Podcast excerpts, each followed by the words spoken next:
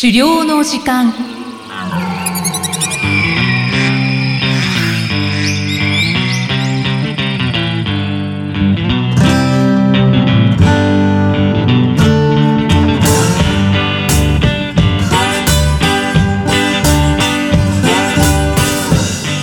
こんにちは、漁師の藤井久人です。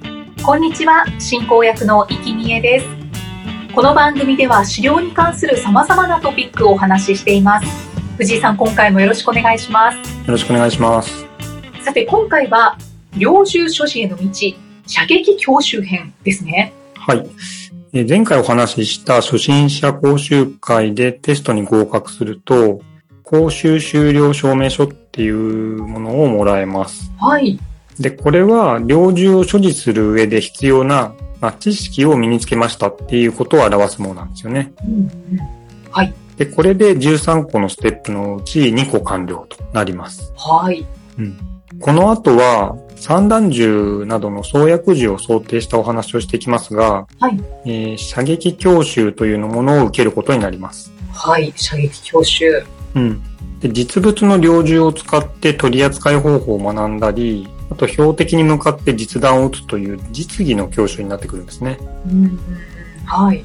で、この射撃教習を申し込んで良いかっていうところを警察の方に認定してもらわないといけないんですけれども、へえ、はい。で、この認定のための申し込み書類がですね、とても多くて、はい。まあ、心療内科の診断書とか、あと申請者自身の身分とか経歴を表す書類とか、はい。あと同居家族の情報なんかも提出することになります。へえ、細かいですね。うん、まあやっぱり銃ね、まあ練習とはいえ、あの、教習とはいえ、実際の銃を持たせるってことに対しての確認なんですよね。うん大事ですよね。うん。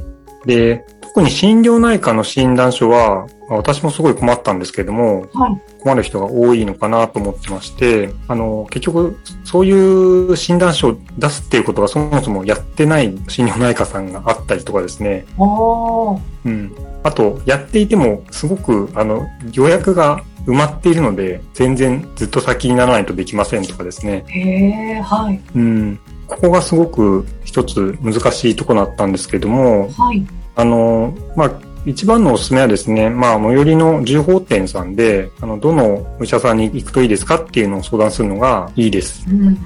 はい。で、やはり銃砲店さんは、こういった銃の所持に関する診断書について、たくさん関わってますんで、もう、そうなんですね。うん。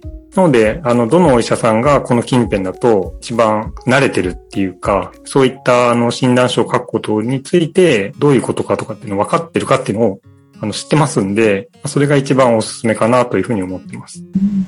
重宝店さん、ありがたいですね。すごいお世話になったんですね、藤井さん。あ、そうですよ。本当に、地元店さんいないと全然わからないですね。警察の方もね、もちろんいろいろ教えてくれますけれども、はい。親身に教えてくれるかって言って、やっぱり警察の方にそれを求めるのは酷だと思うんで、うん。うん。そういった、あの、現実的などういうところがいいのかっていうお話とかは、すごく重本店さん、あの、頼りになると思います。うん。はい。あとですね、あの、警察の方から言われることのもう一つポイントとして、はい。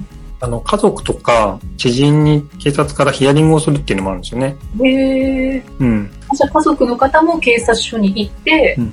何かヒアリングを受けるんですか？あ、私のとこだと、えっと、電話番号、名前と電話番号を教えてくださいって言われてですね。はい。で、まあ、その方たちに、こういった要件で電話を警察からしてくるので、まあ、お話お願いしますみたいな感じで、事前にいてくださいね、みたいな形で言われまして、で、後日警察からですね、うんあの、何々さんが、まあ、領事を所持するってことについて、とかっていう話が多分したんだと思うんです。私はその場にいないのでわからないんですけど、はい。あの、まあ、領事を所持することについて何か問題があるのかどうかっていうようなお話にこう関わるような、あの、ヒアリングをするようです。うん。あ、うん。そうなんですね。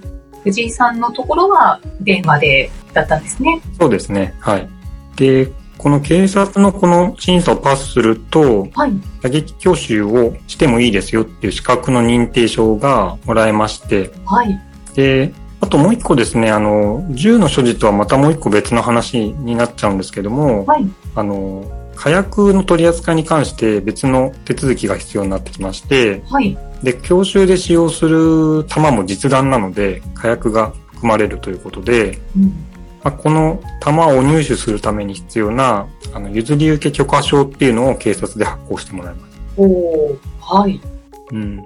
で、装薬銃の、まあ、弾にこういう、まあ、火薬が含まれるってことで、あの、もともと火薬の取り扱いに関しては、火薬類取締法っていう法律があって、はい。まあ、その法律に沿った手続きということですね。で、これらが揃って初めて射撃場に、えー射撃教習の予約をしてうん。いくということになります。で、この射撃場を選ぶってこともちょっと近くにどういう射撃場があるかとかですね。まあそういうのは事前に自分で調べるなり、まあ、銃砲店さんに聞くなりして、はい。あの、調べて、で、この射撃場でやっている射撃教習の日をいつかっていうのを調べて予約するって形になるんですけども、ああ、そうなんですね。なんか警察から、うんあの、どこどこの射撃場で予約してくださいとか、うんそういう話になるのかなって思ってたんですけど、うんうんそうじゃないんですね。そうなんですよ。うん。そうそうそう。自分で探すんですね。そうです、そうです。あで、そういったプロセスを経て当日迎えると、まあ、ここで初めて実物の銃を手にすることになります。あ、はい。まあ、手にするというよりは、あの、まあ、練習のために渡されるって感じですね。あ、はい、はい。で、ここで、えっ、と、13個のステップ中8個まで進んできたという形になります。はい。え今回は射撃教習編ということで、うん。この射撃教習はどういう風にしたんですか？そうですね。あの、まず射撃場に行って、あの、銃を、練習の銃を渡されて、はい。で、最初にですね、まあ、実物の銃っていうのをどうやってこう、扱うのかとかですね、それを教わります。で、まあ、銃のその持ち方とか、あのーあと分解の仕方とか。あと構え方とか、はい。そういうのをですね、まあ、一個一個、あのー基本となるような取り扱い方法を教えてもらいます。はい。で、その後はですね、合格のためにはですね、まあ、この取り扱いも大事なんですけれども、この実物の銃をしっかり安全に取り扱えるってことが、まあ、とても重要なんですけれども、はい。あともう一つあの、標的射撃で20発の撃ってですね、2発以上命中することっていうことが必要になってきます。おー2発命中しないと合格にならないですか？そうですね。はい。そういう風になってますね。へー。で、まあ安全な取り扱いに関しては、あの、事前に教本も渡されるので、事前に読んだりですね。はい当日の講義を聞いて、まあ、そもそも何が危険な行為なのかっていうのを理解して、はい。で、その危険がないように、じゃあ何をすればいいのかっていう安全策をですね、徹底することができれば、それほど難しいことではないと思うんですよね。うーん。うん。この射撃教習っていうのは、まず講義があって、うんその後教習があるんですか？そうですね。やっぱりいきなり銃を持って撃つっていうのは、やっぱり、まあ危険もあるんですけど、そもそもどうやって扱っていいかわからないのでう、ん。確かに。うん。はいはい。で、まあ気になるのはやはり2発命中の方なんですよね。あ、教習の方ですね。うん。まあ空に向かってこう放出される、まあお皿みたいなものをクレーと呼ぶんですが、まあこれを撃つんですけれども、うん。初めて銃をこう撃って当たるのかなっていうのがですね、まあ私はすごい不安で、そうですよね。初めてですよねう。ん、そう生。まれて初めて銃を手にして、うん、で、実際に撃つ、そう。それをお皿に当てるんですもんね。そうそうそう。そうなんですよ。で、正直最初撃つだけでも不安じゃないですか。いや、本当ですよね。ドキドキしますよね。そうなんですよ。まあ、ドキドキの話は銃に関しては多いんですけど、本当にそうで、本当に、になんかこう、後ろに自分の体が行ってしまいそうな。はいはい。そうです、そうです。構え方が、こう、ちょっと重要で、あの、少し前傾姿勢で、あのー銃から来る圧力をですね、受け止めるような姿勢で撃つ必要があって、多分、ちょっとその、まあね、姿勢が良くない方って打つと、体重の軽い方と後ろに吹き飛ばされたりするんじゃないかなと思うんですけど、そういう打ち方とか、まあまあ構え方、うん。そういうのは講義で習うわけですね。そうですね。あの、事前に教本にも書いてあるんで、はい。できなくはないんですけど、まあ実際の重さとかがよくわからないんですよね。本で見ても。だから、そのあたりはですね、やっぱり当日になって、実際には習う感じになってきます。うん。ちなみに重さってどのぐらい？えーっとですね。即答できないですけど。結構ずっしりですか？うん、ず10キロはないか。10キロ？えーでも10キロ近くはある感じなんですか？じゃあなんか調べますか？ちょっと今。すいません、気になっちゃって。えーっと、だいたい3キロから4キロぐらいらしいです。おー、あ、うんじゃあ、私は5キロぐらいかなって思っていたので、まあ、なんとなくうん。当たりのような感じです。待ってましたね。はい。うん まあ、藤井さんは10キロっておっしゃってましたけど、あ、はいはい。それぐらいなんか銃を持つってなんかこう、なんか緊張してるんでしょうね。本当に。ね、そうですうんね。うんそう実際の重さプラス、なんかプレッシャーとか緊張の重さもうん。うん加味されて10キロぐらいに感じたのかもしれない。そう言っていただけると、はい。すいません、突然、重さってどのぐらいですかと聞いてしまいましたが。あ、いえいまあ、ね、藤井さんすごく不安を感じられたということなんですけど、うん何かその事前の対策ってされましたか？はい。えっと、まあ私がやってよかったなと、まあいろいろやりましたけど、まあ事前に教本を見たりとかですね、しましたけど、はい。まあおすすめにもなるんですが、あの、射撃教習をする場所に、はいあの、あらかじめ申し込みをするので、その射撃場にですね、事前に行ってみて見学するっていうのをやりました。うーん。事前に見学。で、どんな場所なのか、そもそも行ったことがないと、はい。どんな場所なのかなとかもちょっとイメージ湧かないですし、あとどんな風に教習するのかなっていうのもですね、イメージできたら当日やりやすいかなっていうのがあったので、はい。で、見学してみてですね、で、あの職員の方がですね、施設の中を、まあその日空いてたからだと思うんですけども、はい。あの、案内してくれたんですよね。うーん、そうなんですね。うん。で、今度の教習に参加する予定なんですっていう話をしたらですね、あの、こんな感じでここでやるんですよっていう風に、あの、教えてくれまして、ええうん。すごいそれは助かりましたね。うん、本当ですね。案内してくれるなんて。うん。あとこう、やっぱ銃を構えて狙いをつけるまでの動作とかっていうのも、まあちょっと銃、実物がね、ないとなかなかイメージは湧きにくいんですけれども、はい。まあそれでも実際にこう持ってるつもりでですね、繰り返し練習っていうのはしていました。ああ、こう、エアーでってことですか？そうですね。まさにエアーで。うんうん。うん。だけど、まあ、ちょっとこう、練習するっていうのはいいかもしれないですね。うん、やっぱり落ちたくないですからね。せっかくここまで来たらねう。ん、本当ですね。うん。で、まあ、その会があったのが、まあ、実は私、あの、参加者10人の中の1番に、はい。ナンバー1番だったんですけど、トップバッター。そう。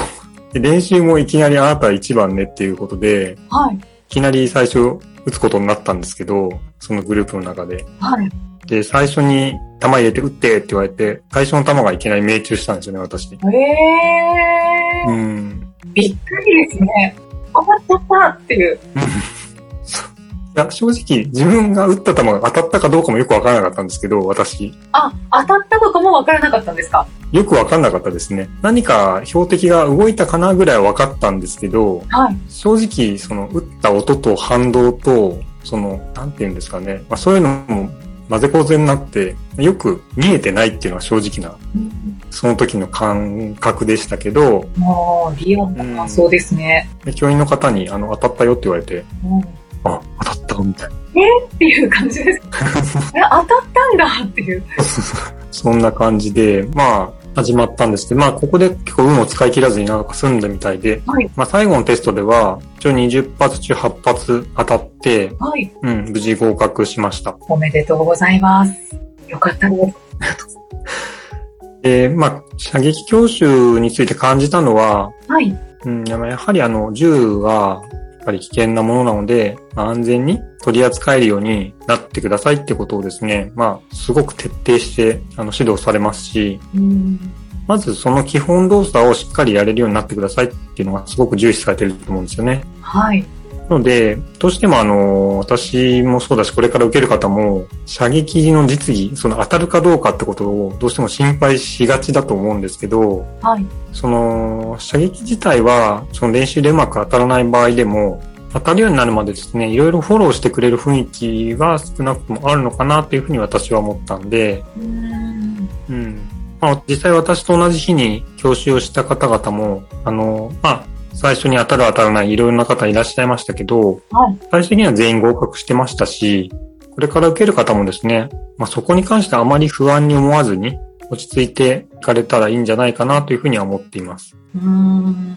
そうですね。やっぱりこう、しっかり準備をして、基本を守りながら着実にうん。じっくり落ち着いてするっていうのが、もう合格する道ですね。うん、そうですね。あの、銃自体、そんなに複雑な道具ではないので、そもそも。はい。うん。その基本動作をしっかり学べ、学んで実行できれば、あの、構え方もですね、やっぱり、それなんですよね。だからその構え方がしっかりできるかっていうことが、あの、当たるかどうかの一つの重要なステップというか、ポイントなので、うん。うん。構え方大事そうですね。うん。そうそうそう。それができてないと、あの、全然違うとこ狙ってるっていうことが普通に起きてしまうのでう、ん。うん、それはもう絶対当たんないんですよね。はい。うん。うん、当たんないし、なんか危険が伴いそうですよね。そうですね。まあ、そういった形で、あの、無用な心配をあまりせずにですね、はい。うん、落ち着いていかれるといいんじゃないかなというふうには思っています。はい。いやーリアルなお話が聞けましたうん。興味深いと思いながら聞いてる方多かったんじゃないでしょうか。うん。今回は射撃教習編ということでお話しいただきました。さて、この番組では狩猟に関するご質問や番組へのご感想をお待ちしています。メッセージはエピソードの説明文に記載の URL からお寄せください。藤井さん、今回もありがとうございました。ありがとうございました。